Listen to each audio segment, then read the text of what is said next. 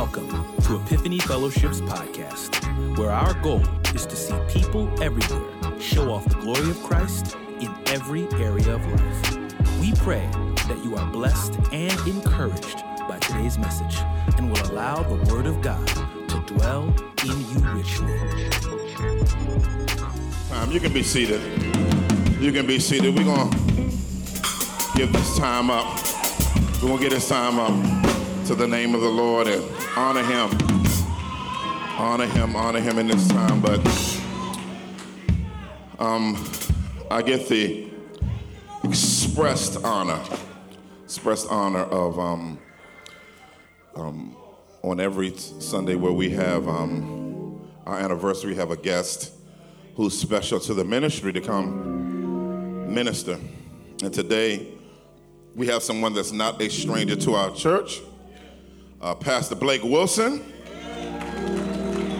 of Crossover Bible Fellowship on the north side of Houston. He's the husband of one wife. Amen. I say that nowadays. Mm. Um, and he got two children, Reagan and Robert Chance. And they're beautiful, beautiful people. And so we are going to welcome him to the stage today. Let's give him an epiphany welcome to our brother, Pastor Blake Wilson. Yvette, what you doing? I see you, I see you, amen. Praise God for the opportunity to be here uh, at Epiphany Fellowship, Philadelphia, amen praise God for all the things that He's done over the last 13 years. I've had the privilege to uh, know Eric and Yvette since 1999. Our relationship is 20 years old at this time, and um, I'm glad to see Yvette's dad and mom here. Um, Yvette's, uh, when Eric said that, uh, now y'all got to listen all the way through what I'm about, to say, man. So, uh, when Eric and I lived in Houston together and we're doing ministry together, uh, we talk so much on the phone. Yvette's mom, she doesn't think I remember this. She said, Well, if Eric was ever cheating on you, it'd probably be with Blake. They talk so much. I mean, now, now understand, she was just saying we talk a lot, all right? Y'all got all that? Amen. All right, but that's the point that Eric and I talked all the time. And uh, it's amazing to see what God has done since those conversations in 1999 and Eric being able to say, uh, I'm leaving the Houston area, the Dallas area where Eric was known and loved to step out on faith to come to the Eastern Shoreline and to plant churches. These were conversations that we had at 1 o'clock, 2 o'clock in the morning. Our wives would be in our house upstairs sleeping. We're still downstairs reading the Bible, crying and praying and doing all that kind of stuff, eating pancakes at early in the morning times and doing all that kind of stuff. So I just want to thank God to see the, the witness of the work Amen. And the benefit of the work of those conversations. So praise God for that. If God has done one thing for you since you've been at Epiphany, will you go ahead and clap your hands for him? Amen. If he's done two things, will you wave your hand and say, Thank you, Lord, for all that you've done for me? Amen. Praise God for your amazing pastor, visionary, and the elders of this church, uh, great men who stand alongside pastor, their, their families, their wives, and the leadership this type of ministry cannot be done without willing hearted servants and volunteers who serve the Lord uh, in an amazing way. Praise God once again. Uh, you all have uh, studio style recording worship every Sunday. Amen. So give a big thank God to y'all's praise team, to all those that sang. Now, don't take for granted what y'all got. Amen. Don't everybody have that. Amen. This is kind of like Motown of Christian music. Amen. That, that y'all have up here. Amen. So turn with me in your Bible to James chapter 1, verse 12 through 18. James chapter 1, verse 12 through 18. I'm going to read James 1, 1 through 4, skip down to 12 through 18. At the early service, 9 o'clock, I preached from James chapter 1, verse 1 through 4, but this part is part two of what I'm teaching while I'm up here, James 1 12 through 18. And so if you need to, you'll need to go back and get the previous message, amen. Um, so make sure that you go back and listen to the first one because this is actually part two. If you have a device, attach your attention to James chapter 1, verse 12 through 18. If you'll stand to your feet. Now, since it's your anniversary, I know y'all normally read when Eric is here. I'm going to read, amen, and y'all just chill out. I got a friend from Houston, Damon Hoyle, who's here. Uh, down here for a wedding, and he happened to be down here. And so good to see you, Damon. Amen. Wave your hand. Good brother from Houston was a part of our church when we first got started, and now he's uh, still in Houston, but up here chilling and glad to see him today, man. A friendly friend in case y'all try to jump on me. I got somebody to fight with me, amen. James chapter 1, I'm going to read verse 1 through 4, but the preaching text will be 12 through 18. So those of you who are at the second service can get the background of this message. Amen. James, a bondservant of God and of the Lord Jesus Christ, to the 12 tribes who are dispersed abroad, greetings. Consider it all joy, my brethren, when you encounter various trials, knowing that the testing of your faith produces endurance. And let endurance have its perfect result so that you may be perfect and complete, lacking in nothing. Now, down to James chapter 1, verse 12. Blessed is a man who perseveres under trial. For once he has been approved, he will receive the crown of life which the Lord has promised to those who love him. Let no one say when he is being tempted, he is tempted by God. For God cannot be tempted by evil, and he himself does not tempt anyone. But each one is tempted when he is carried away and enticed by his own lust. Then, when lust is conceived, it gives birth to sin, and when sin is accomplished, it brings forth death. Do not be deceived, my beloved brethren. Every good thing and every perfect gift is from above, coming down from the Father of lights, with whom there is no variation or shifting shadow. In the exercise of his will, he brought us forth by the word of truth, so that we would be a kind of first fruits among his creatures. You may be seated in the presence of the Lord. Heavenly Father, may the words of my mouth and the meditation of my heart be holy and acceptable in your sight. For God, you are my rock and my redeemer. God, I come to you now asking that you would make our hearts clear, make our minds, Father God, Lord, prepared to receive the word of God. God, I ask that you would open up our minds that we might understand the scriptures. May our hearts burn within us as we speak to us along the road. God, Lord, I pray that you would allow us to be doers of the word and not simply hearers who delude themselves. For it is in the doing of the word of God that we are blessed. We pray that you strengthen us by grace and grant us the ability to teach, hear, and understand the word of God in our lives. It's in Jesus' name we pray. Amen and thank God. In the first gathering, James 1, verse 1 through 4, I tagged the text, the perfect process. But this message in particular, James 1, 12 through 18, I'd like to tag the perfect performance and imperfect propositions when you talk about being perfect, one of the things that you think about is the game of baseball. Now, I know that your team, the Phillies, are still trying to fight for a playoff spot. But my team from Houston, although I'm a Los Angeles Dodgers fan, amen, my dad told me we root for the Dodgers because of Jackie Robinson, so I've been rooting for him my whole life. We've already secured our playoff spot months ago, amen. So I realize y'all are still in process. But when you think about what it means to be perfect and to have a perfect performance. Perhaps in the sporting world, there is nothing greater than that of a pitcher who pitches a perfect game. When a pitcher pitches a perfect game, it is far different than a no hitter. In a no hitter, a man could have reached base by error. A pitcher could have hit the batter or some type of way walked the batter and they got on base. But when playing baseball and a pitcher pitches a no hitter, in the major leagues, there are nine innings with three outs. That means that 27 batters only came up to the plate, and not a single one of them got a hit, and they were all dismissed via out and sat down on the sideline.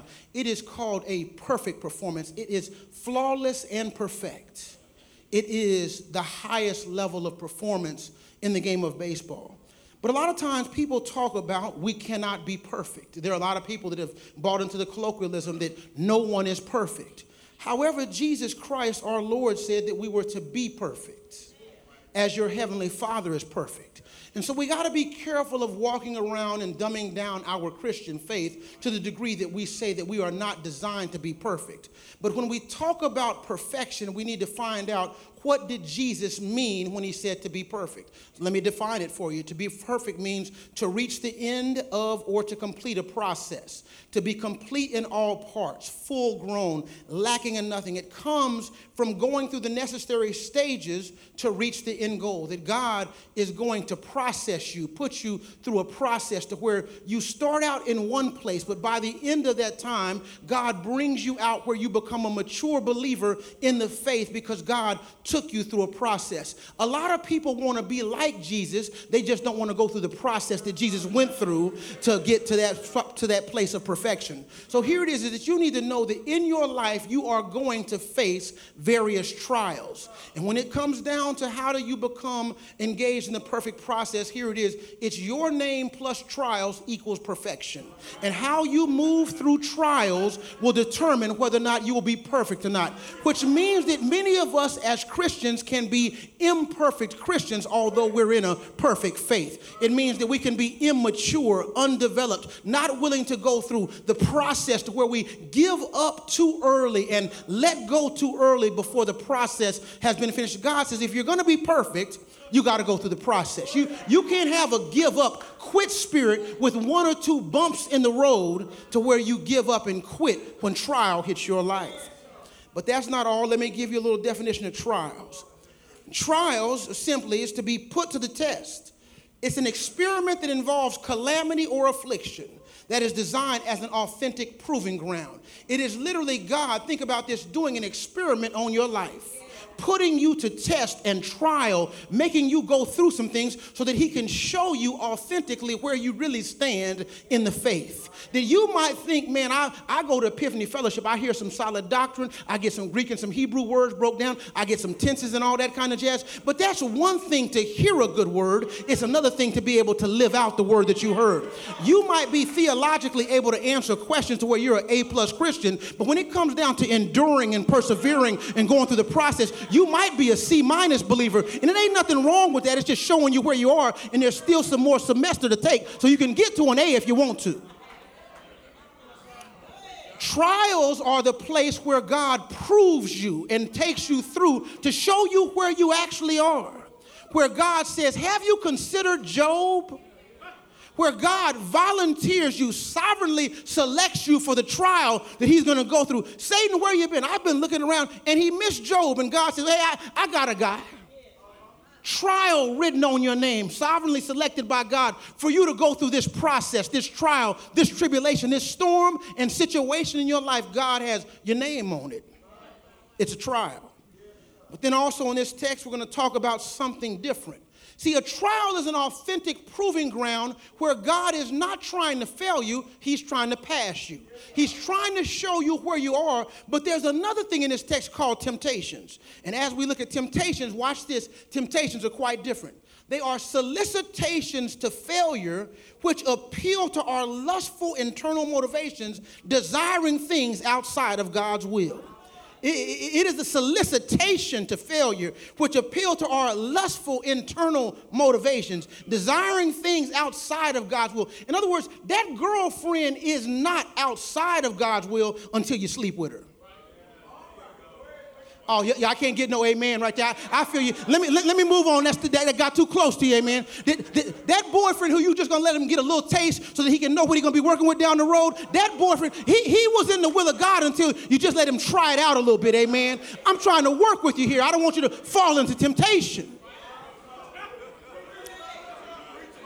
But if you were to, he put the ring on it and y'all say yes and amen, God can bless that thing, amen. Put some favor on it, amen. James chapter 1. He says, Blessed is a man, watch this, who perseveres under trial. For once he has been approved, he will receive the crown of life which the Lord has promised to those who love him. Now, notice this James 1, which I taught in the earlier service, is the purpose statement of the book of James that God is putting us through trial. And he told us to consider it all joy, my brethren, when you encounter various trials, knowing that the testing of your faith is going to produce endurance. And let endurance have its perfect work to where it might be you might be complete and lacking in nothing that God is trying to produce in you endurance trying to give you some spiritual muscles that don't quit too early, don't, don't give up too early. Anybody can run a 10 meter dash. Ain't no 10 meter dash, but you can do 10 meters. It's a 40 meter dash. But when we start talking about the mile, brother be like, no, man, I don't do long distances. God is trying to get you to be a marathon Christian, not no just little quick race to where you run a little bit and then you give up. That's all I got. No, God is trying to try you and grow you. But then there are those times to where you'll be tempted to failure, amen. To where in the process this it can either be a trial where I give God glory, or this can be a temptation where I mess up my story. Notice this James chapter 1, verse 12. The perfect performance requires passing the perfect process, realizing our temporal situations have eternal ramifications. Check out James 1, verse 12. Blessed is a man who perseveres under trial. For once he's been approved, he will receive the crown of life which the Lord has promised to those who love him. Now, I want you to check something out. See, y'all don't do this on the East Coast, y'all don't do this in Philadelphia, but in Houston, in, in, the South, in the Bible Belt area, if you're talking to somebody, you say, How you doing? And if they're a Christian, oh, I'm blessed and highly favored. Too blessed to be stressed. Y'all ever heard that? Oh, that, that crept up here, amen? So I, I, didn't know that it got up here. But you talk to these super Christians, they say they're too blessed to be stressed. Got, got t-shirts and all that kind of jazz. Uh, uh, blessed and highly favored. They got all that on. But watch this. That's not what the text says. See, see, see, that's counter to the Bible. The Bible says, I stress you that I might bless you. You need to make you a new t shirt and get you some money on that. He says, Blessed is the man who perseveres under trial. In other words, if you're gonna be blessed, you gotta be stressed. Quit wearing the wrong t shirt, amen. That if you wanna be blessed, I gotta persevere you under trial. Blessed is the man who doesn't give up when he's under trial. Blessed is the man who doesn't quit when it gets hard. Blessed is the man who, who, when it's rough and tough, doesn't stop and lay down. Blessed when you're stressed. Get that t shirt, just send me some royalties, amen. Watch this. Now, now, if you don't mind, flip with me in your Bible to Revelation chapter 2, verse 9 and 10. Let me see what we're talking about. Revelation chapter 2, verse 9 and 10. Now, if you're dating somebody, now's a good time to see if they turn to the, to the, to the Old Testament. Revelation is the last book of the Bible. You, you, can let him go, baby. Right after, right after you turn to the, went, went to the, let him go, let him go. Revelation 2, verse 9 and 10. Watch this. In Revelation chapter 2, it says, in the church of Smyrna, I'll start at verse 8. And to the angel of the church in Smyrna, write, the first and the last, who was dead and has come to life says this I know your tribulation and your poverty, but you're rich. It looks one way, but it's actually this way. What you're experiencing right now, you don't realize that you're going through tribulation and your poverty, but you're actually rich. And the blasphemy by those who say that you are that they are Jews, but they are not, and they are a synagogue of Satan. Watch this. Do not fear what you were about to suffer. Behold, the devil is about to cast some of you into prison so that you will be, look at it, tested, and you will have tribulation for 10 days. Be faithful unto death, and I will give you the crown of life. Now, y- y- y'all know what you like about that verse? You like when he tells you the test is only 10 days. See, many of us say, I'm, I'm eight days in, I, I get two more, amen. See, when you're going through trial, here's the worst part about it is you don't know how long you're going to be in the trial. You don't know how long the season is going to last. The reason why he wants you to have some endurance and some power is because you don't know how long it's going to last. He said it's going to last 10 days. But here's the part you don't like about the text be faithful to death. Oh, Lord, I didn't know it was going to take me out. Oh, Lord. But he said, But when you go through, I'm going to give you a crown of life. In other words, what you're going through right now is only setting up an eternal weight of glory that you don't just live on earth, you will live with me forever in heaven. And when you get here, I'm going to reward you for passing the test. Y'all, we might make it here 70 years. My great grandfather made it 98 years. A friend of mine who just went home to be with the Lord made it 85 years. But watch this now. Are you going to live with him for eternity? And he says, and when you get over there, what were all those trials about, God? What was all that struggle about, God? God, I didn't like what I went through. Yes, but the way you went through to give glory to me as you were going through, I'm going to give you a crown of life. Put it on your head so you can give me glory at the judgment seat of Christ. In other words, at the judgment seat of Christ, when I begin to hand out my rewards to you for how you lived on earth and how you performed on earth, all the trials that you went through and all that you went through for God and called on his name and all that, he said, I'm going to give you a reward. But, but, but y'all not feeling it yet, so let me help you. You, you, you, you didn't get it. See, my favorite player of all time in football is Jerome Bettis from teams that win Super Bowl championships, like, you know, the Pittsburgh Steelers, amen? Uh, now, now, now, y'all accidentally got one the other year, amen? But this is, this is real football, the Pittsburgh Steelers. And, and, and, and, and I, I know, don't hate, don't hate, don't hate, don't hate, don't hate. Don't hate, don't hate, don't hate, don't hate, don't hate. Listen here. Y'all win five more than y'all can talk, amen? Now, but, here, but here's the deal. Listen, Jerome Bettis Jerome Bettis of the Pittsburgh Steelers started out with the Los Angeles Rams, had an amazing season there. But then some trials and tribulations went down with the owner. They didn't want to pay him to the degree that he was running the football for them. And he got traded to the Pittsburgh Steelers. God changed his story for glory, amen. As he got traded to the Pittsburgh Steelers, during the course of his career, he became known as the bus. And in his last season, won a championship, a Super Bowl in Detroit, his hometown. But they were 10 and 6, were the last team to make the playoffs. But they went through the trial, persevered, beat Indianapolis, beat Denver, and then ended up beating Seattle in the Super Bowl. I, I, I got it down. I, I remember it. But watch this. When he made it into the Hall of Fame for his performance during his career, while he was playing the game, I looked at his stats. Watch, watch. Over 13 years of carrying the football, he carried the football 3,479 times for 13,482 yards. Watch this. And he made the, watch this, Hall of Fame. And they made a bust of him that they gave him for saying, You are a Hall of Fame player. But as I looked closer, he only scored 91 touchdowns. That means 3,388 times they set the bus back there. They gave him the ball and they tackled him and hit him to the floor.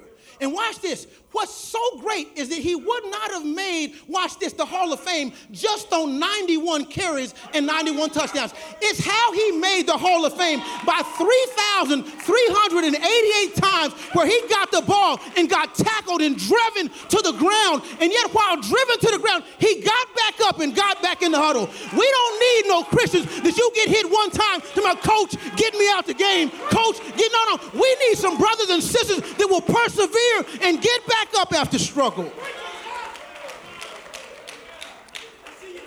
So here's the deal. He says, I want to give you a crown of life. How many of y'all know that y'all can make the Christian Hall of Fame? That the way you go through trial here and tribulation, God says, I will reward you for all time. He says this He said, Blessed is the man who perseveres under trial. For once he's been approved, he will receive the crown of life which the Lord has promised to those who love him. Now, watch this. I want to tell you something about your trial. The perfect performance is the display of our spiritual dedication and affection to God as we face our temporal situations. That what a trial does, he says, I'm going to reward those who love me. The reason why some people don't give up when they want to quit is they love Jesus too much. You, you, you, ain't heard what I'm saying. What a real trial is designed to do is to show you how much you love Jesus, even when you're going through all that you're going through. You say, I, I, I want to give up, I want to quit, but guess what, God, I, I love you too much to quit and give up. This past summer, my wife and I had been jogging and running. A couple years ago, I was working out with my fitness coach. Coach said, got a sciatic nerve injury in my back. Came back from that, another sciatic nerve injury in my back, and I'm like, golly, man, I was in the best shape of my life, 48, feeling 28. You know, I mean, I, I, I had it going on. But then, after years, of, uh, a couple years of recovery, we started jogging again. I'm getting ready to get back into my training. What Coach said this Tuesday, and my wife and I were jogging and we were running. And watch this now. Uh, we, we, had gone about five miles the first day and 3.8 the next day and 5.3 the next day and 3.7 and then the day I had to go to work was about 2.8 and watch this. We were running. I said baby we're gonna jog we're gonna uh, uh, walk to here. We're gonna jog up to the blue sign. And when we got up to the there I said I said you ready? She said go. And I started out boom and I was going.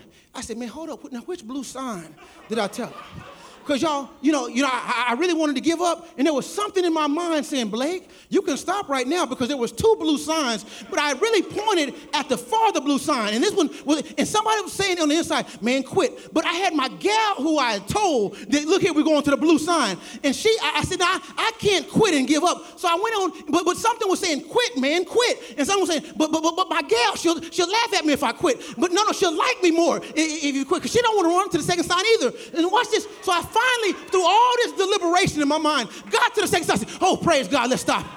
But what I found out is all that stuff was going on in my mind. Something was saying quit, something was saying go. But, but by the time I got to the end, I had persevered all the way to the end. See, as you go through trial, you will have various voices tempting you to quit, tempting you to give up, but there's going to be one voice saying, No, I love you too much to give up. And so here it is. He says, He gives this to those who love Him. Now, do you know that you don't prove to God that you love Him by singing? Do you know that you don't prove to God that you love Him by praying? Do you know that you don't prove to God that you love Him by reading your word? Jesus says in John 14, 21 through 24, those who love me obey my word. Those who love me obey my commands. But watch this. Here's the beauty is that not only do they love me, but because they love me, my Father and I, we will come and reveal ourselves to them and we will make our abode with them. In other words, when you persevere under trial, showing God that you love him, God comes by in a special way and meets you in that place. You wouldn't know he was a healer unless you got sick. You wouldn't know he was a mind regulator unless you were about to lose your mind. You wouldn't know that he was a bridge over troubled water unless you found yourself in trouble. You wouldn't know that he was a doctor in the sick room unless you found yourself there. God says, as you persevere and prove that you love me, I'll show you all that I am.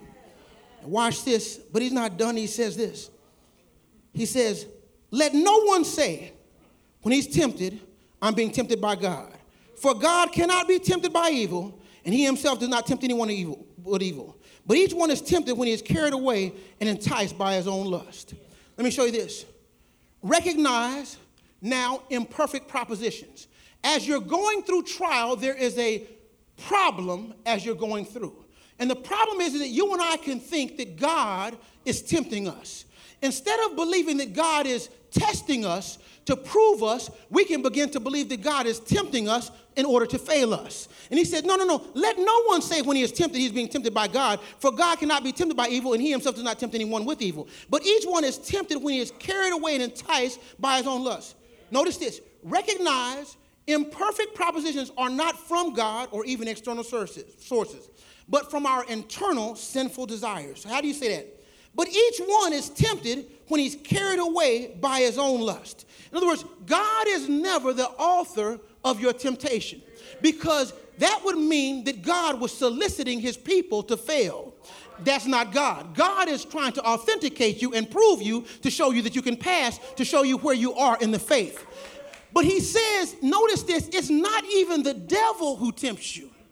He says, watch now. He says, everyone is tempted when they're drawn away by their own lust which means that while you're going through trial and tribulation, you can find yourself finding a lust pattern somewhere else to where you say, okay, this is a, more appealing to me than the trial that I'm going through. Now, watch this. See, because when you go through trial, you often experience pain. So, what you often try to do while you're experiencing pain is to relieve yourself with pleasure. You, you, you didn't hear what I said. I'm going to rewind, press play. So, as you go through trial, you want to relieve yourself from the painful process and you'll go try to look for pleasure somewhere else. And you end up tempting, being tempted by your own lust pattern. So instead of recognizing that God is trying to prove you and bless you, you'll say, Oh, God, you've treated me unfairly. And this is an amazing thing. See, everyone is tempted by their own lust, which means everybody has a lust pattern. Y- y- y'all ain't getting ready to follow me just yet. I, I, I know you're walking with Jesus, but, but I believe that you don't know that, the, that there are times to where your lust pattern can call your name. Everyone is tempted when they're drawn away by their own lust. Now, I know y'all are holy up here, so y'all didn't watch New Jack City, but in New Jack City, my man Pookie had gotten set free. And then all of a sudden, Pookie began to live around the stuff that was once calling his name. And then Pookie called, told Ice-T, he said, it be calling me, man, it be calling me. It's just like it's be calling me. And Pookie knew he was struggling with that thing. And that was going to draw Pookie away to his own lust pattern. Amen. Why? Because watch this sin and all that stuff was beginning to meet opportunity. See, you got to look at your lust. But he said, everybody is drawn away by your own lust. Now, I'm, I'm setting you up with something because you need to find out what is it you begin to look for pleasurably outside of the will of God when you're actually in the will of God when he's taking you through trial. What turns it into a temptation versus a trial for you? What, what is it that bothers you in that situation? All right? Now, watch this. So let, let him set you up. Verse 14. Let no one say when he is tempted, he has been tempted by God. For God cannot be tempted by evil, for he himself does not tempt anyone with evil. But each one is tempted, watch, when he is carried away and enticed by his own lust. Then, when lust has conceived, it gives birth to sin. And when sin is accomplished, it brings forth death. Watch this. Imperfect propositions initiate imperfect processes when our internal sinful desires connect with the opportunity to fulfill them. Listen to this. See, you just look at her a lot and just admire her a lot, but you haven't had a chance to get with her. You watched her walk through the hallways, but you've not been in the room with her yet. Can I let me let me get back in the text because y'all don't got nervous in the service. He says this. But each one is tempted when he is carried away and enticed by his own lust. Then, when lust is conceived, it gives birth to sin. And when sin is accomplished, it brings forth, uh, watch this, notice this, death. Here's what lust patterns do lust patterns begin to call your name. They are those areas of your life where you and I fail over and over, and we thought, God, if you get me out of this one this time, I'll never go back to it again. But yet we find ourselves back in the exact same pattern. Why? Because we have not yet controlled our lust patterns. So, watch this. You get enticed, it's calling you. It's calling you. And as it calls you, watch this. Uh, there's an opportunity for your sin and your lust pattern to connect. And when sin and the lust pattern have connected, it gives birth to sin. And watch this, and sin brings forth death. Y'all still ain't feeling me. Let me go on and help you. See, this mouse right here had a lust pattern. That mouse loved cheese. And so, what the mouse normally does when he gets in your house, don't tell nobody, but when he gets in your house, he normally goes around, edges around the corners, sniffling, and you done drop some Cheerios down there. And so, you know, and he, you know, and he gets that because it's a drop and you didn't really brush good. You didn't really take your brush and get all up under there because you just did it by the side. So the, the, he normally gets some food like that. But on this day, what the mouse believes is, man, they done set out a table for me, man. And, and this mouse be like, hey man, this is fine dining right here. And this mouse sees the cheese on there and he's got a lust pattern. He says, I ain't used to this kind of stuff. But notice this. He says, man, could this be a trap?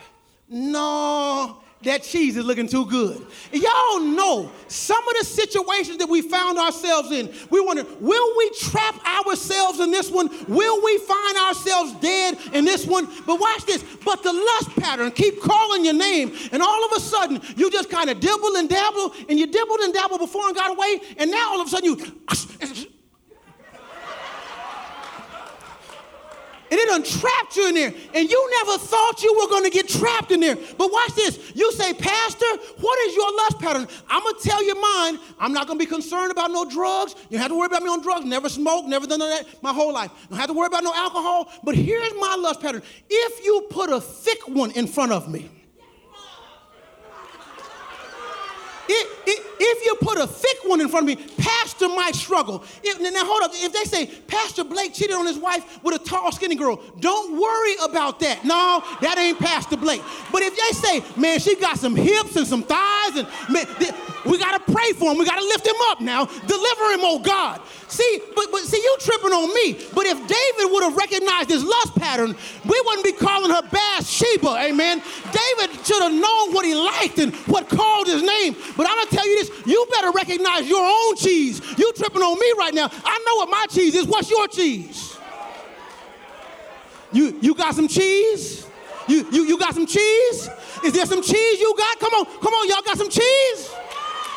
You, you why? Because it's gonna call you. And you didn't think it was gonna end up in death. The lust pattern pulls you away to destroy you. God is trying to give us a crown of life for eternity, but we will waste the crown of life right now for temporal pleasure and lose out on opportunity. Let me get on with a little bit more and we'll get out of here. Watch this. Then, when lust is conceived, it gives birth to sin, and when sin is accomplished, it brings forth death.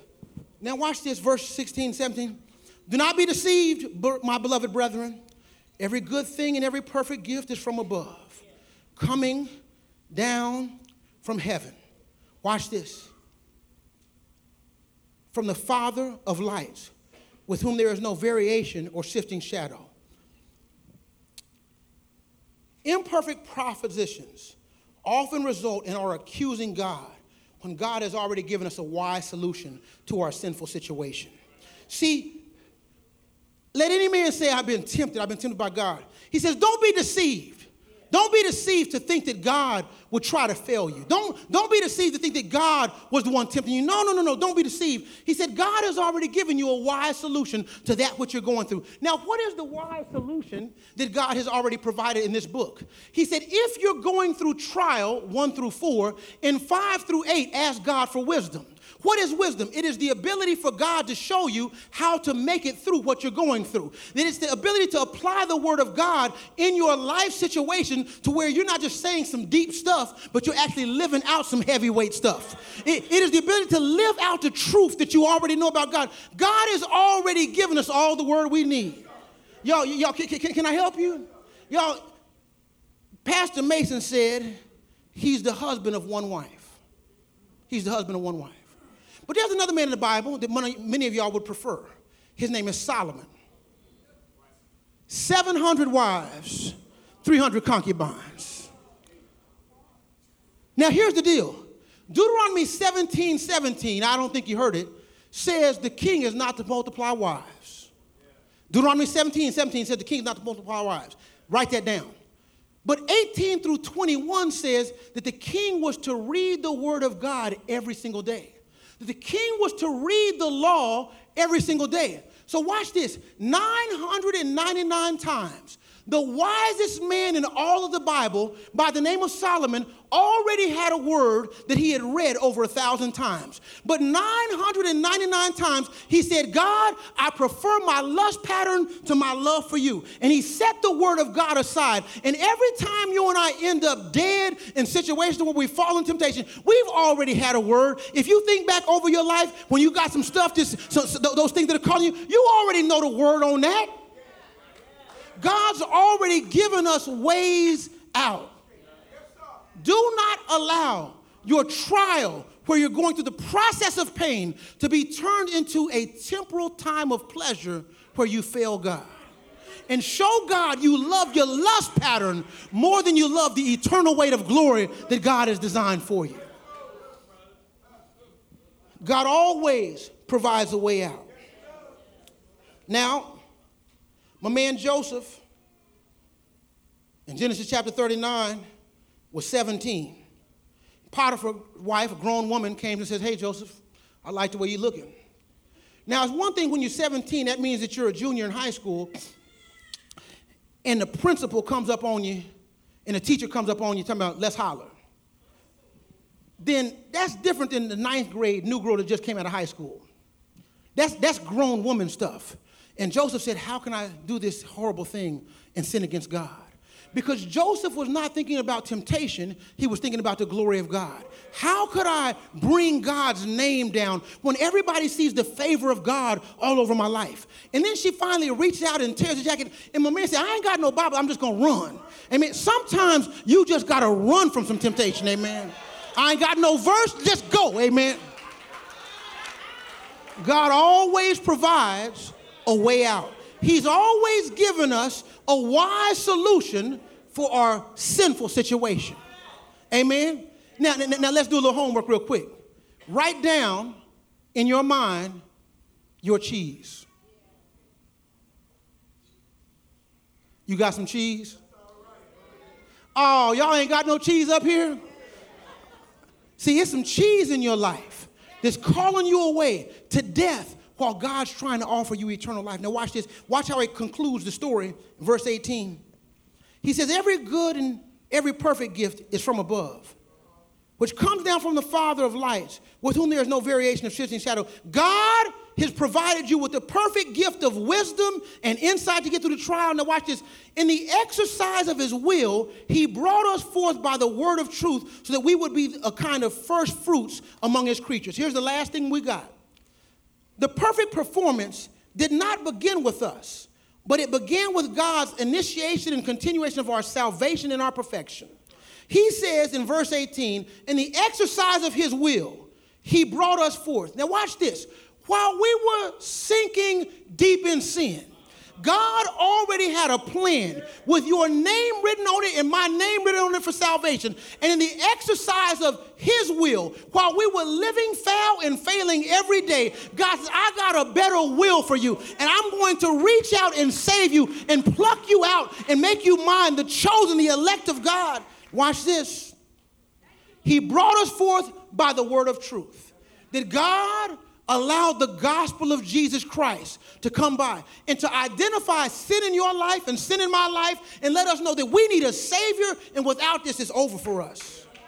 He brought us forth by the word of truth so that we would be a kind of first fruits among his creatures. Notice this we would be a kind of first fruits, and, and, and we're done among his creatures. That Jesus Christ is the first fruit the priority fruit of God, the one who was transitioned from this realm to the next realm. But he says, You and I are what we call first fruits. We're, we're, first fruits. In other words, he, here's the good news about it is that you might have gotten saved in 2017. But there were some people that got saved at Pentecost, 3,000 of them. And what God is saying about you is you're not after fruit, you're just as good as fruit as the fruit was way back in Acts chapter 2. In other words, see, see, see, see we got a tree in our backyard, and the other day my son said, Dad, there's some oranges coming up on the tree. Well, there were some oranges coming up last year that didn't make it. So I'm wondering if these oranges are gonna make it. But what God says, every time God births you into the body of Christ, He says fresh fruit, new fruit, first fruit. And God has you as the elect. The first priority of his mind, the first priority of his mind is you. How would this God, who exercised his will in your past and is keeping you in the present and keeping you in the future, try to ever fail you? Not, not this God. You have to know who God is as you go through trial. And watch this. Let's leave on this note. Blessed is the man who perseveres under trial Blessed is the man who perseveres under trial, for once he has endured, God will give to him the crown of life for all those who love him. You want to show God how much you love Him? The next time a trial comes your way, you make sure you say, God, I, I don't think I can make it, but you better hold me and keep me through this thing. God, I'm going to put all my trust and faith and dependence on you. God, by your grace, get me through because I'm not going to make it on my own, God and God will provide a way out of all that you're going through. Blessed is the man who perseveres under trial. For when he has been approved, God will give to him a crown of life. What God has in store for you, brothers and sisters, as you're going through your temporal situations, is something far greater than if you'd ever quit on him now. And here's the deal if you ever think about giving up on God in the middle of your trial, just think about this man named Jesus Christ. While he was walking up Calvary's mountain, how he did not give up on you and I. when he was beaten and lied on and spit on and his beard was pulled out and they whipped him down and did all that they did to him, put the cross on his back and he marched up the Via Dolorosa, he didn't give up on you. And even when he got tired and wounded and fell down, they put the cross back on him and he kept on going until he said, It is finished. Don't ever give up on God when you're going through trial because Jesus didn't go give up on you when he was going through the greatest trial of his life. Fix your eyes on Jesus, the author and the perfecter of our faith. Amen. God bless you.